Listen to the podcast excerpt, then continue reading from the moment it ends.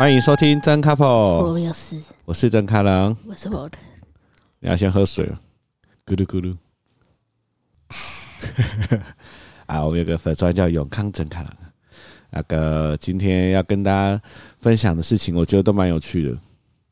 没有，就是很那种还没聊我就知道我标题要写什么的。哦，对啊，第一个我想要先讲我自己的，但我觉得也是很多听众会很想要好奇想知道。就是我们已经成功让小卡宝戒奶嘴。其实我觉得成功的第一是一个礼拜，是一个礼拜。他好像快要了，剩剩剩剩一两天吧。Almost，almost。对，那因为戒奶嘴这件事情，如果大家有那个去查一下就知道，它是一件很困难的事情。因为我自己在想，戒奶嘴其实就跟要一个人戒烟是很像的，只是这样。你点头？没有，我突然想到一个形容。什么？就是逼我借布布的感觉一样，就小布布啊。哦，就借你的小布布。对啊，对啊，就是你一个在你做某件事情的时候，一个超级有存在感的一一件事情，它突然被拿掉了。有，那不只有存在感，你知道布布对于我们来说，他的情感依附到底有多重要吗？还是不要戒奶嘴，要把它再给他吃？可以没有戒奶嘴，就是要让他有另外的情感依附。但奶嘴是人生你出生之后第一个除了妈妈以外的情感依附的东西。真的。那那个时候，某人说要戒奶嘴，其实大部分大致上就是规划了一个时辰啊，比如说呃，可能这礼拜六开始要进行戒奶嘴这个动作，那在前几天他就会开始做预告，对不对？你那时候好像是有说什么啊，那个。嘴嘴之后要去找别的小朋友了，是不是？你是这样说？哦，他其实我有，我心里有一个排程，因为我针对戒嘴的这件事，其实在他一岁的时候就开始做功课了。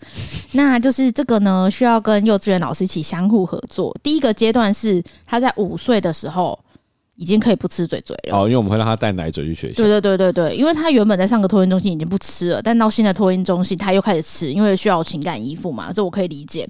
那有一天老师就跟我说：“哎。”他中午可以不吃嘴嘴了，我想说，哎、欸，时机好像到了哦，因为也快两岁了。哦，对，所以他有几个步骤，就是你要先让小朋友对奶嘴的那个依恋感越来越少，就是他有一个定义，就是他可以只剩晚上吃嘴嘴，但五岁已经开始可以开始不吃了。哦，对。就差不多在这个先决条件都成熟之后，就开始有定了一个某个礼拜六开始要把戒嘴嘴戒掉。那前几天开始，某人就开始一直各种明示暗示啊，什么嗯，嘴嘴是什么小朋友的好朋友，所以他要去找别的小朋友。No no no no，你要塑造他已经长大的形象。你要说卡宝，你是不是长大变成哥哥了？他就嗯，我说那。嘴嘴要去陪其他小 baby 喽，其他小 baby 需要嘴嘴啊。你是狗狗，你长大了，嘴嘴要去陪其他小 baby 喽。他就会嗯，但是他通常这个时候到睡觉的时候还是会咀嚼咀嚼。啊，这个就是我想跟大家讲的。这个我个人觉得前面做的功课都没什么用。有啦，他有嗯呐。因为就是在，因为我都是每天陪睡的人嘛。那我发现说，虽然说前面你跟他讲说他会嗯，但是他到了那个某个时间点的时候。因为我们这整件事情都是一个仪式感嘛，就是他洗完澡，然后要去吃药，吃完药刷牙，刷完牙他就会吃嘴咬的嘴嘴去去去上床嘛。那今天突然在中间就是没有了给嘴嘴这件事情，他一定还是会问，因为呢他就是他的流程，他仪式感，所以在那个当下他一样是嘴嘴嘴嘴，然后我们就先连哄带骗的把他带带带带到房间嘛，然后这个时候又是我哄睡，所以呢那个门一关起来。然后灯一按下来之后，就只剩下我跟一个一直在喊嘴嘴的人。你知道，我当下就有一种，啊，看，接下来是我的事。然后他他就开始嘴嘴嘴嘴嘴嘴，他就一直坐在床上，而且因为那个声音就是会越来越母汤。他会开始认知到好像没有这个东西，他会开始慌张，然后他开始有哭腔这样。那这时候我就想说，刚好，那我到底要怎么办呢？因为我之前有看到你一直在跟他做心理建设，所以我就跟他说啊，开宝，嘴嘴去找小朋友啦，你已经是哥哥了。他就说不要啦，不要不要不要不要，他要开始抗拒，然后他就开始一直嘴嘴嘴嘴嘴嘴嘴嘴嘴嘴嘴嘴，他就开始一直跳针，狂跳。我那时候就想说，哇，现在到底是要怎么办呢？我就躺在他旁边，他就开始一直嘴嘴嘴嘴嘴嘴，然后他也不是要跟我讲，他就是坐在那边一直嘴嘴嘴嘴嘴嘴这样。这个时候我急中生智。啊，这个不是什么什么书上看到，没有急中生智，我就开启了一个今天要分享给大家的一个方法，叫做无限转移注意力大法。我那时候就是想说，吹吹，我就说，哎，卡宝，你要不要开灯啊？就是他在本来他要嘴嘴的时候，他一定就是他可能有个期待，就是你会跟他讲要或是不要什么的，所以他就一直在嘴。突然我就跟他讲了一个他哎，他这辈子还没想过的事情，就你要不要开灯啊？因为很暗。他说对对，然后他就突然宕机。我说你要开灯吗？他就好，我就把那个手机的手电筒打开，就开灯。我就说开灯，然后就哦，然后就开始哦。追追追追追追，他会又又回想到他刚刚的需求，又开始追追，然后就说：“哇，看啊，你看这个灯可以动诶。”然后我就开始用那个手电筒的灯灯这样晃啊晃晃，他就就是，他就开始看在上面，然后又开始哦，我说：“看宝，你要看狗狗吗？”他说：“狗狗。”然后就用手那个，人家以前不是有那个投影嘛，就弄出只狗，就这样，然后他就。哥哥哥哥哥哥，我就那个狗狗脸就笑，啊啊，我是狗狗，小咖宝要睡觉了，然后就哥哥哥哥，我就说好啦，那要睡觉啦，那我们要关灯还是开灯？然后就说关，然后就把灯按关嘛，然后他就躺下去了，躺下去的时候我就想说哇，转移成功了，他就开始追追追追，他就他就是一个人，你知道，有点像是第一天当兵一样，就是一个人。蜷伏在他的床上，然后有点暗自流泪的在这样嘴嘴这样，然后说就觉得哇，他好可怜哦。我就说，卡宝，你要爸爸的手手吗？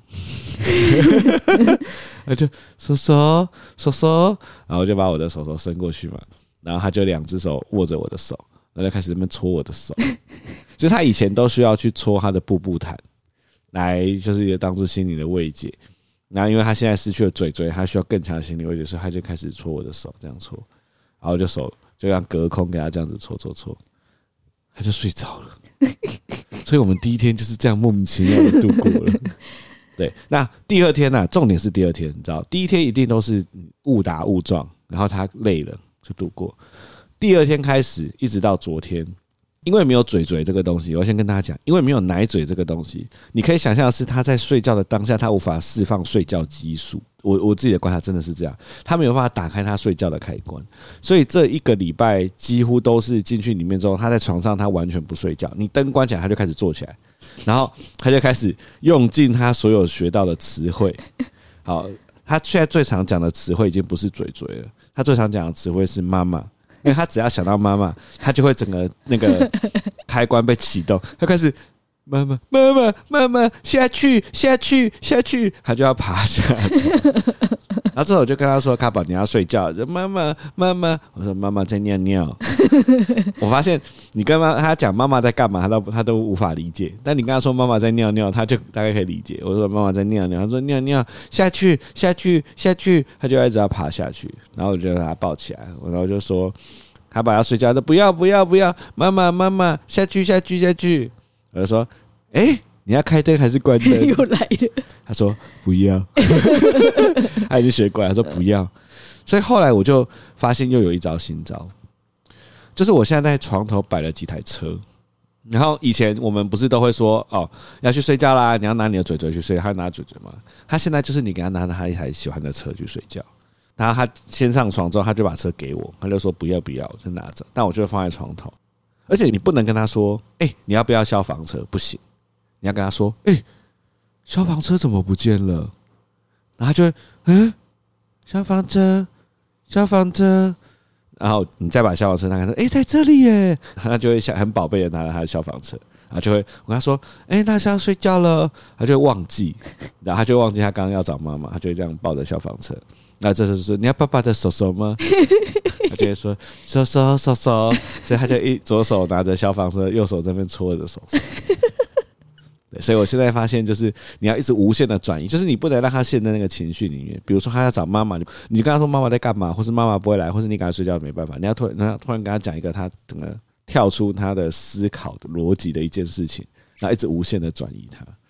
对，目前这个哦，你可以出书嘞。没有，这几天都是这样度过的。哎、欸，你可以把这篇文章发出去哎，很多父母都需要这一招哎。说无限转移，因为我看到最近有一个以前的朋友，然后他最近也在女儿在戒嘴嘴，但他的女儿比卡宝还要大，已经三岁了。对。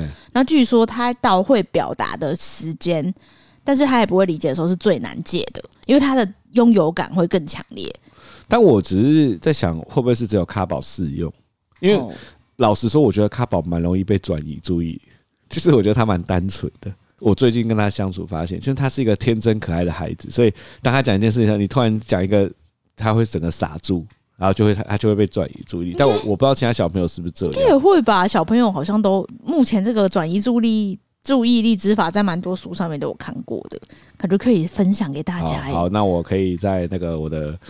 永康整卡郎跟大家分享一下我自创的这个嘴嘴之法，对，无限转移注意力。但我会发现手手对他来说是新的吸引力，因为最近因为你总是有不在的时候嘛，比如说中午或是晚上我要陪睡的时候，我都给他我的手手，让他枕在他的脸脸对下面，他都会睡着哎、欸。对，对，所以他可能是现在有一个新的一个情感依附的东西，就是爸爸妈妈的手手。没有，他就会变成他交女朋友的时候，他就睡觉的时候就会说：“哎、欸，你手借我一下。”他就会习惯枕在手手下面睡觉，哎，那我们就买个手套给他。可以嘞，他就喜欢那个手手的温度啊。哦，对啊，所以这就是情感衣服。每个人小时候都会有一个情感衣服到长大，所以我一直在思考，为什么我到现在还需要布布的原因是什么？哎，那你知道我之前也需要布布吗？你好像有有说过，我有一条布布，我从小时候用到长大，我把它带来台北啊，就它被烧掉了。哎。是我的布布吧？我的也被烧了。你的有被烧？有啊，你有布布？有啊，绿色的那一条、啊。你叫青蛙吗？对，哎、欸，对，你也记得？我记得。是我的小青蛙。有哎、欸。对啊，在火灾被烧的。哎、欸，你知道我我踏入那个火灾烧过的那个房间里面，我第一眼就看到那一条瀑布就烧的黑黑的。哎、欸，那个比 PS Four 被烧掉或者电脑被烧掉的那个那个锥心刺骨的难过。真的，我懂。你的家人被烧掉了。对啊。而且你看那个小青蛙的脸就已经被烧黑了，就觉得哇，他陪了我十几年、二十年。我的布布也在那时候被烧掉了、啊。对啊，但你马上就找到新新。没有，因为我是追求那个触感，因为我觉得对我来说好像有那个触感就没问题。对，我觉得这是我们俩最大不一样。我的布布有无可取代性啊！我不知道会不会有听众跟我一样，其实我要的不是布布本身，我们两个人不一样。你要的是布布的触感，给你的安全感。我要的是布布的那个角角。一个棉被不是有四个角吗？我要是它那个角角要可以，就是我的那个手指头在这样子搓搓搓搓搓，我要那个角角有一个完美的形状，在我搓的时候，它可以是最好搓的感觉。可是它应该也可以找到替代品吧？很难，会吗？因为它需要那那个这个这个需要很深度的跟大家分享，因为你要你的大拇指跟食指可以握着那个。棉被的角角这样搓搓搓，从小到大，你已经有一个最习惯的那个薄度了，就是你的那个角角，你不能太多的东西在里面，因为你整个都鼓鼓的，你这样子摸很没有感觉，你必须要凹凸，然后那个凹凸是刚好你要符合你的那个大拇指的凹槽跟你手食指的凹槽，这样你可以，你可以这样小小的搓搓搓，然后它还要够滑，嗯，你才可以进入到一个。身心灵都很富裕的一个 一个境界啊！所以我以前每天睡觉都要搓搓搓，而且它那个棉被也只有一个角符合这个条件，其他角是不符合。哦，你的条件好严苛哦。对，所以我那时以前就是上床，因为那个脚啊，它是青蛙的脚要对着我，然后我这样子摊开之后的，我的右手才可以摸到那个角。所以我以前的仪式感就是上床之后会先把那个棉被摊平，然后看一下青蛙是头对着我还脚对着我。如果是头对着我，就会转个一百八十度让脚对着我，然后把它弄平之后，然后慢慢的盖上我的身体，这样我手就可以最轻松的去戳到那个脚脚。啊，好深奥哦。对，所以我看他是。你知道这种这种东西对我来说打击有多大？可是你这样不会，就是每次出去有看到棉类似小毯毯或棉被的，你就去搓搓看啊，是不是你就会遇到那个感觉？因为我就是这样啊。对，但是因为现阶段的哦，我们会比较有可能会像的，应该是我们一般的那个棉被套，就是你如果用成法兰绒，那都完全不可能，它一定要是棉被套的那种，然后它的边边才会有对有点硬块的感觉。没错，对啊，所以对我来说，它的那个。存在的那个价值，我我是需要去忘记这个伤痛的。哦，对，好像我觉得你可以出去外面，譬如说我们去逛寝具店，你可以左手那边是球其实我就是这样啊。你知道我发现新布布就是在 Zara，我在 Zara 那边看衣服，然后我就搓搓搓搓搓搓，然后就 不是都会跟你说，哎，这个是布布的触感，的触感，哎，这是布布哎。对，那我就买那一件衣服，那就当布布了。到现在应该多买个几件的哈。其实我就是发现。几次逛街下来，我好像有几次有摸到布布的感觉，嗯，就我好像略知那个。其实我也可以，我也略知了。对啊，它需要是一种很滑，对啊，但是又又不是很冷，就是有点丝滑丝滑的感觉，但又不是那种太滑。对啊，但是我觉得我也有长大，因为我到最后是我的我出去玩或干嘛，其实我也不不一定要带它。我觉得你随便给我一件排汗衫，我都可以了。哦，对了，我只是要有东西放在我的脖子上而已，所以我觉得我也有长大。最紧急的时候，有有了一个手臂放在你的脖子上也可以，好像可以，只要脖子有东西就可以了。对，没错。那这个，所以，哎、欸，我们为什么聊到布布？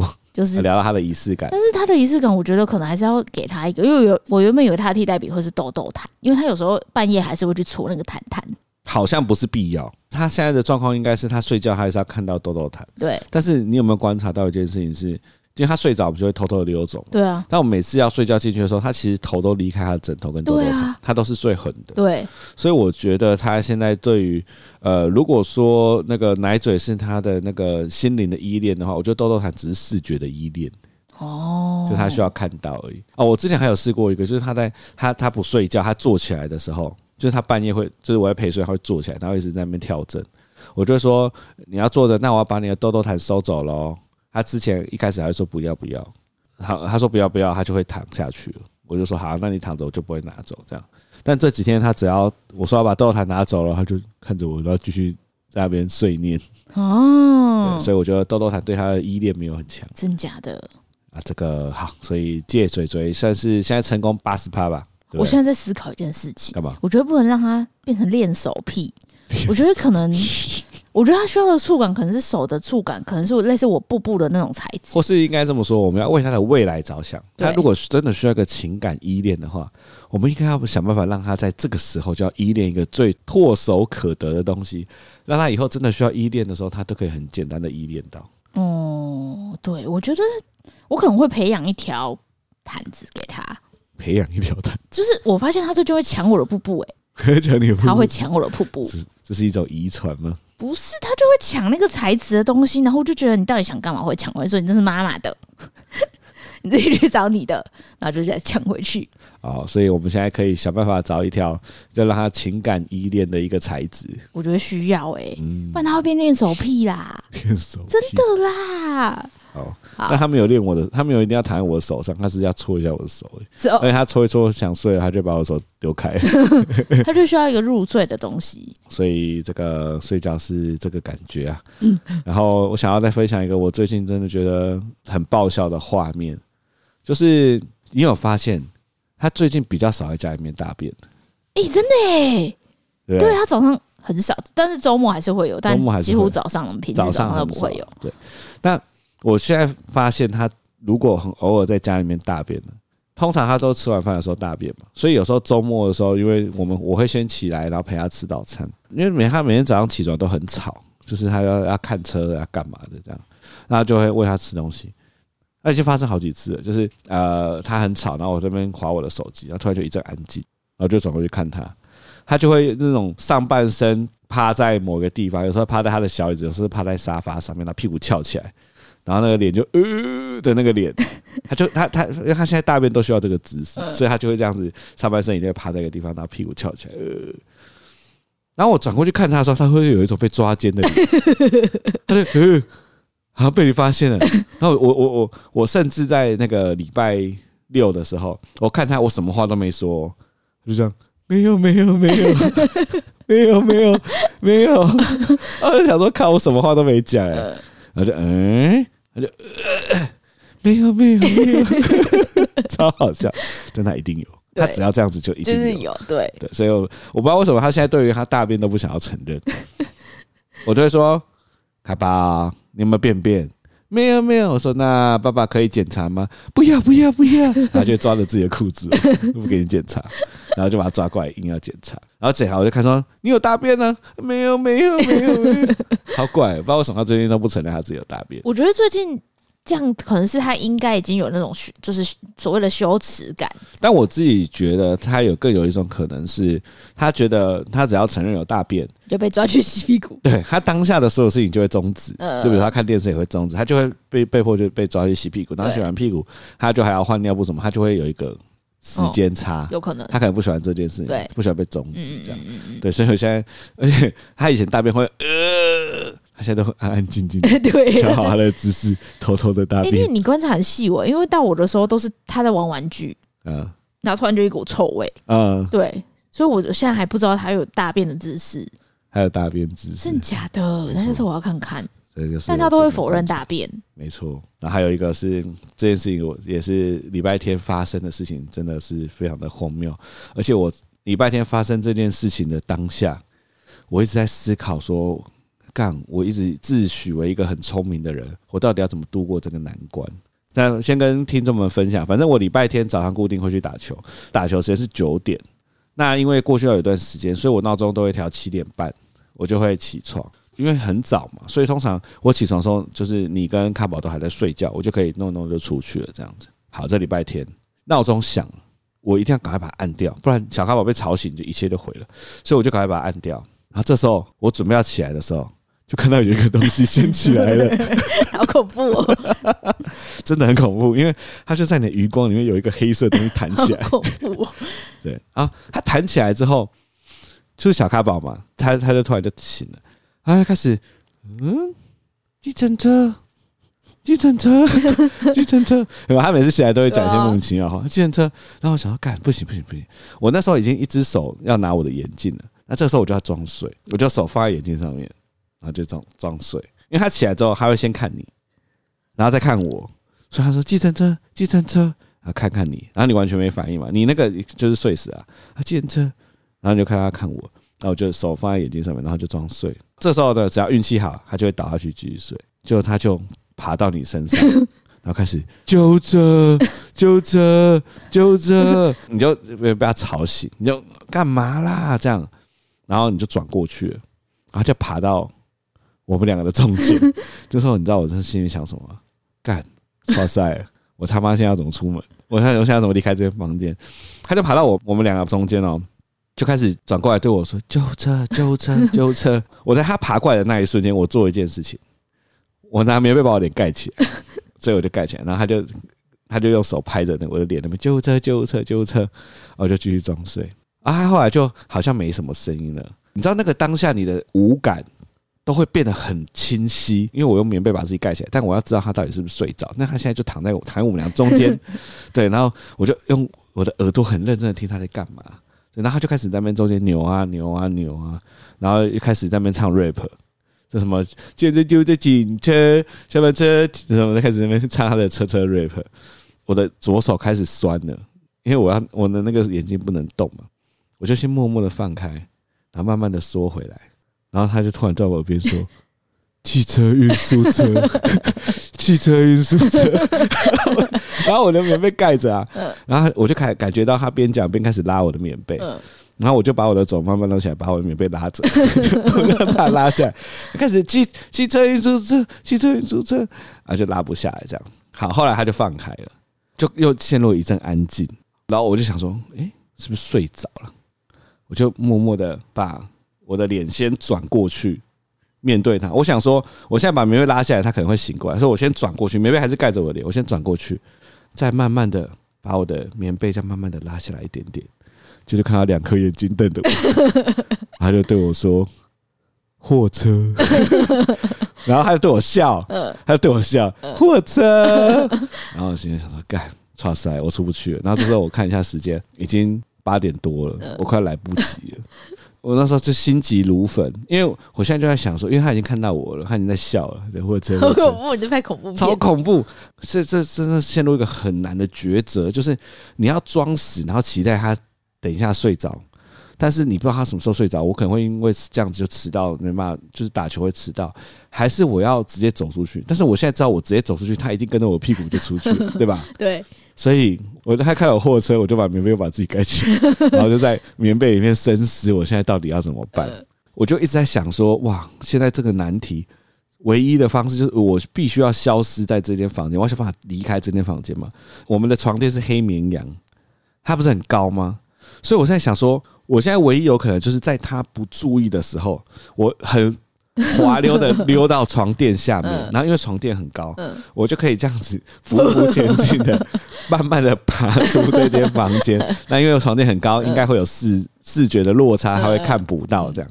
好，我就觉得这可能是唯一可行的方案，但是这个前提是我必须要拿好我的眼镜，还有我的手表，还有我的手机，所以我就开始先用耳朵听他的。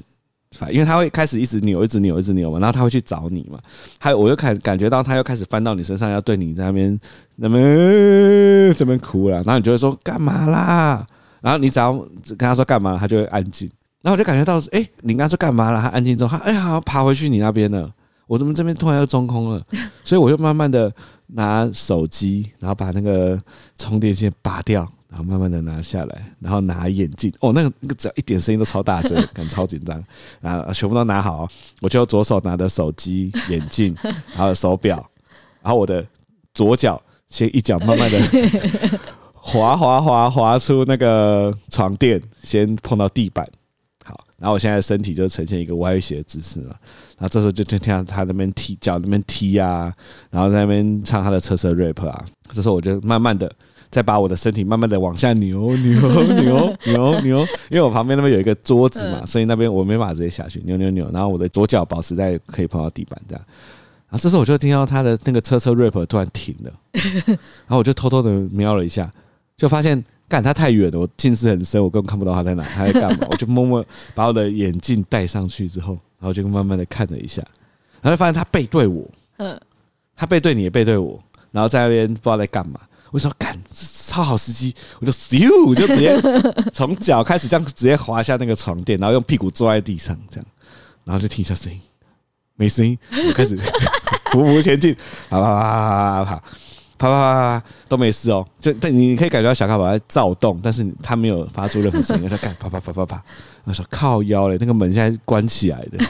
然后外面又那么亮，我完全没想到这件事，但我已经爬到那门口了，所以我想要干，我不管了，我就直接把门打开，但还是很小声，大开这样，慢慢的走出去，把门关起来，我就听到里面不要不要不要不要爸爸爸爸不要不要，然后想要靠腰完蛋了完蛋了，他已经发现了，然后我就我就想说好没关系，他等下应该哭一下就没事了这样，我在外面在想说我要赶快吃我的早餐。然后就听孩子在那边不要不要，爸爸爸爸下去下去不要。然后就听到门被打开了，是不是你不开门？帮虎出闸。因为我在我我我那时候突然听到门被打开，对。然后我想说干门怎么打开了？然后你知道我我完全没有预料到门会打开这件事情，因为他不可能他不会开门啊。对。门就突然打开了，然后我就听到他的啪嗒啪嗒声。我说看我现在怎么办？我就一个。幕府，我直接冲进厕所里面，我冲进厕所里面，然后躲在浴缸，躲在浴缸那边，然后然后听到那个啪嗒啪嗒的声音开始越来越近，就啪嗒啪嗒啪嗒，然后就停，就停在那个餐桌那边，然后就爸爸爸爸，计程车、警车、救护车，原来你好像在拍什么恐怖片？对，然后我就躲在浴缸里面嘛，计程车。救护车，呃，妈妈，然后他就跑回去了。我说干，太好，太好，太好，他就跑回去了嘛。然后就跑回去里面之后，那个声音就变小声了。跑回去里面听到变声，妈妈，我说啊，干，没事没事，我就就就再出来这样。然后我就蹑手蹑脚的出来，然后打开冰箱要拿我的早餐。那这时候听到。计程车，计程车，然后就开始啪嗒啪嗒啪嗒声音又跑出来了。我说：“干，老师，我就赶快把那个 冰箱推回去。”然后我又就然后又要蹑手蹑脚，要大步的，因为他这次跑得很快，大步的又冲回浴室，然后又躲在浴缸，然后这时候开始喘，然后听到啪嗒啪嗒啪嗒啪嗒啪嗒啪嗒，然后他就开始救护车，救护车，救护车。哎，突然没声音了，因为我躲在浴缸里面了，所以我就那个听到我自己的心跳声，然后就看到他朝厕所走进来。想说，看完蛋完蛋完蛋，但还好还好，因为他还是要转转个弯才会看到我，所以我还有一些希望是他走进，他可能走到一半就不想走，因为厕所我没开灯，厕所是暗的，然后就看到他朝厕所走出来，救护车救护车救护车走进来里面，然后手就放在门上面，然后就砰门就撞到，他就吓一跳，救护车，然后然后然后我这时候我的眼睛可以看到他。但是他因为被门吓到，所以他的他是背对我，嗯、你懂我意思吗？嗯，所以他他只要转个一百八十度就会看到我，嗯，然后我说就看到他，然后我就把这个 嘴巴捂着。你在演什么？然后把我嘴巴捂着，然后他被门吓到，看一下门嘛，然后就转过来看我，就被抓。他转过来看我，然后我就嗨，然后就爸爸面包。果汁，他开始给我点餐，果汁果汁，然后就想到看完蛋，超帅了，对，所以就是那一次礼拜天，我在九点半才到球场。天哪，好恐怖哦！你刚刚那个很像是恐怖片哎，感超恐怖，那个真的是很像恐怖片。他走路真是啪嗒啪嗒啪嗒，对啊，很大声，对啊，很恐怖。然后一直救护车、警车。就是跟大家分享我的礼拜天早上。你刚好在讲什么恐怖片的剧情？我都不用热身啦，已经把这大喊了。因为其实有一些恐怖片，他会用这种你知道重复讲的那种，比如说小丑，或是只会讲一种话的生物，就很像是什么警车、警车。不是，但是当下你不会觉得恐怖，呃，因为小咖宝长得太可爱，然后他看到你，当然害吓一跳。他才过来，哎，你在你家，所以他也吓一跳，他就可能，呃，爸爸，那他马上就。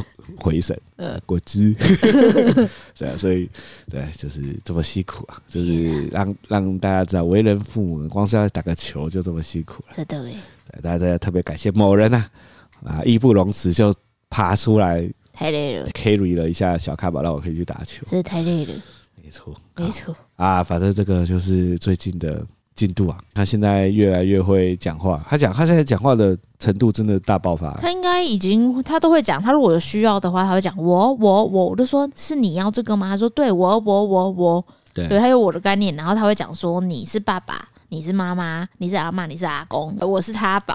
对对，他会这样子继续讲。所以他在现在，我觉得差不多过两岁之后，他的语言能力真的就大爆发了。没错。好了，就跟大家分享一下这个这个礼拜各种可怕的事情。那这个点歌啊，因为我最近呢在陪小卡宝睡觉啊，然后我都会想说，想要来回味一下某一个时间的一个感觉，这样，因为躺在床上很无聊嘛，有时候听 Podcast，但是有时候想要听歌。然后我就有一天，我就突然想说，哎，想要来回味一下那个毕业的感觉。又是毕业，对毕业的感觉。然后我就想说，哎，之前不是有很多很红的那种毕业歌吗？我就好奇查了一下，什么好听的毕业歌，就就赫然出现了一首歌手。然后我觉得，哇靠，这个歌手的毕业歌我肯定要听一下，就是房东的猫。哦，房东的猫写了一首属于他们自己的毕业歌，叫做《下一站茶山流》。哦，对，那。为什么他是要下一站茶山流？就是房东的猫，他们是一个团体嘛。然后他们那个时候要去学校都要坐公车，然后他们的那个学校的公车站牌叫茶山流，所以他们会觉得每次只要听到下一站茶山流，就代表他们要到学校了。那因为他们那时候即将要毕业了，所以他们就把这个下一站茶山流作为他们的歌名。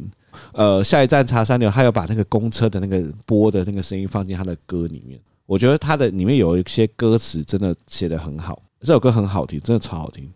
这个我们也是推荐给某人可以听一下，让你找回你那个毕业的感觉。诶，我不知道为什么你对毕业情感那么深，因为我其实我对毕业的情感非常之淡，就是我是一个离开一个阶段不会再回头的人。但是我觉得经过上几集，你好像也在那边说，诶，我那个。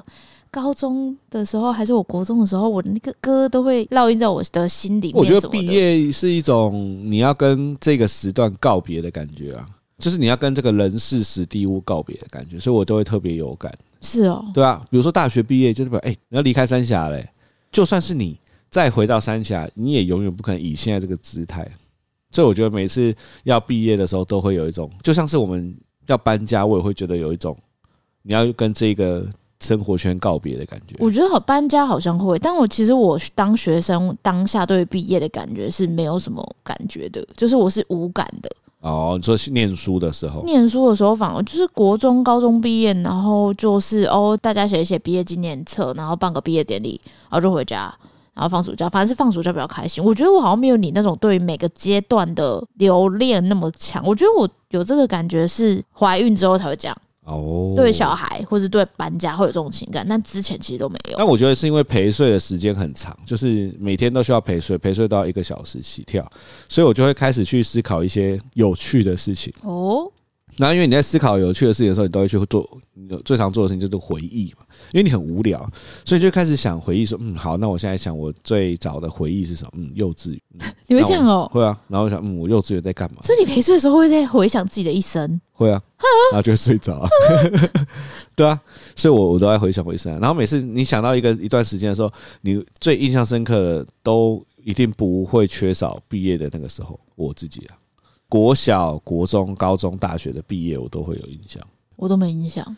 对，所以电子手下一站茶山啊，他他有些歌手就讲，他说：“岁月催促人长大，匆忙的脚步早已停不下，但还没说完的话就算了吧。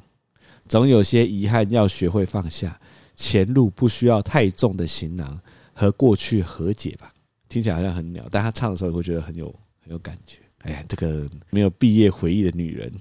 啊，对啊，哎，你听一看就知道，这首歌真的会让你回忆起那个你在念大学，然后准备要离开那个大学的感觉，有吗？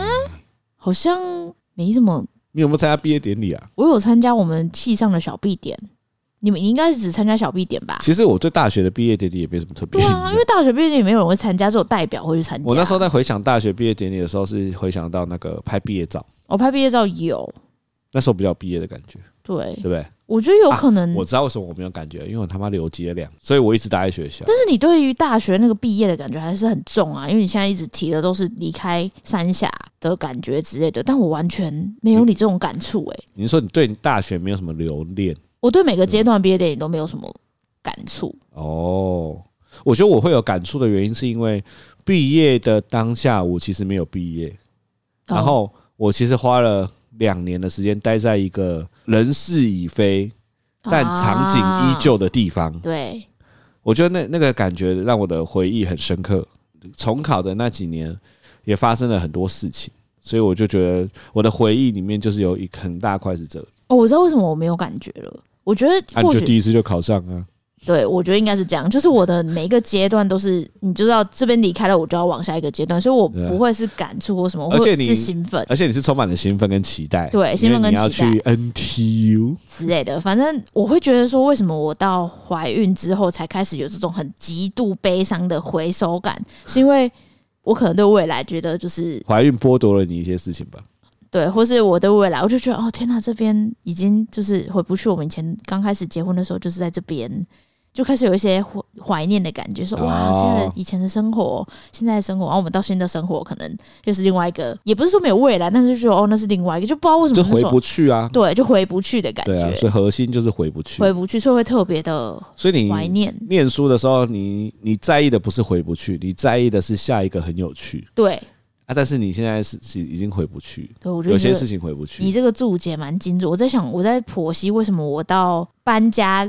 就是搬离六张里之后，我的感触会那么深。我我其实，在那个上一个港前家要搬家的时候，我也有一点，那时候就有感触了。哦，有。对，那时候就一个阶段，一个阶段。搬离那边是结婚之后嘛，对。然后搬到新家就就是怀孕嘛，对。然后到这个家，反正小孩长大嘛，就开始有一种人生回不去的阶段，一个阶段。就是你从结婚，然后开始一直被推推推推推，然后就回不去。真的。所以你知道那个。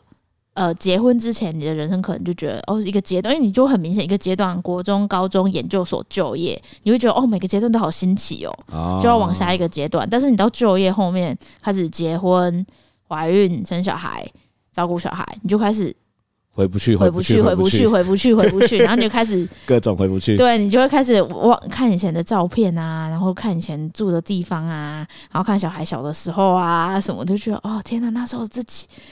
好像会耶、欸，好有精神，好漂亮哦。哦然后现在就是觉得哦，怎么笑起来那么丑？然后现在不喜欢拍照，拍照就一定要用那个滤镜或修图软体，然后觉得很讨厌看到自己，就开始慢慢走这种路线。哦，对，就是这种人生的过程呢。所以如果你现在会回首那些青春回忆的时候，说不定你也你也有一些一点这样的感觉。什么感觉？就是开始也是回忆呀、啊，就觉得啊，回你就回不去。对，会啊会啊，也会有啊。对啊，我觉得。工作跟跟求学已经是一个完全不同的世界了，然后有小孩跟工作又是完全不同的世界，所以我觉得我们现在已经进到第三度世界了，对，对不对？对。所以有时候我会回忆回不去，我现在回忆的回不去是没有小孩之前的回不去嘛？但是你突然就想到你念书的时候的那个回感觉，你会更回不去。就是、我已经想不起来了。对，你就那个时候的忧愁跟现在的忧愁简直是完全不同的事情。哎，我已经想不起来，我完全想不起来那种感觉。我我最新可以想到就是我们两个还没有生小孩的时候，那我还可以。有一些些那种回忆或是感觉，就那时候单身的感觉还可以透过某一些电影、影剧或是地点有点回想。但是你说我怎么样去想起来我学生时候的时期的样子或感觉，我已经想不起来了。因为我学生的时候很长都在失恋呢，所以其实蛮好想。哦，是哦，对啊，所以。没错，就是分享这首《下一站茶山流》。哦，好深奥！我突然聊聊，觉得很深奥哎、欸，很深奥吗？很有趣吧、啊？我觉得人生就是这样，很深奥哎，就是慢慢的往后推。而且我觉得还有一个，就是我今年要三十五岁，我突然，它是一个问卷上面会跨到下一个呃，下一个维度，维度的一个你一个岁数哎，没错，对啊，就有时候会觉得。什么意思？所以我要变中年人了？往后勾了，就是你已经是，你知道，我们已经是快要变中年人了，哎，没错。对啊，就觉得哦，好感伤哦。小时候觉得三十岁的自己一定是个社会的中间分子，体重开始我回不去了，体重也回不去了，很努力也回不去了，没错。对啊，好啦，那这个今天就以这首很有感的毕业歌分享给大家，就这样，拜拜。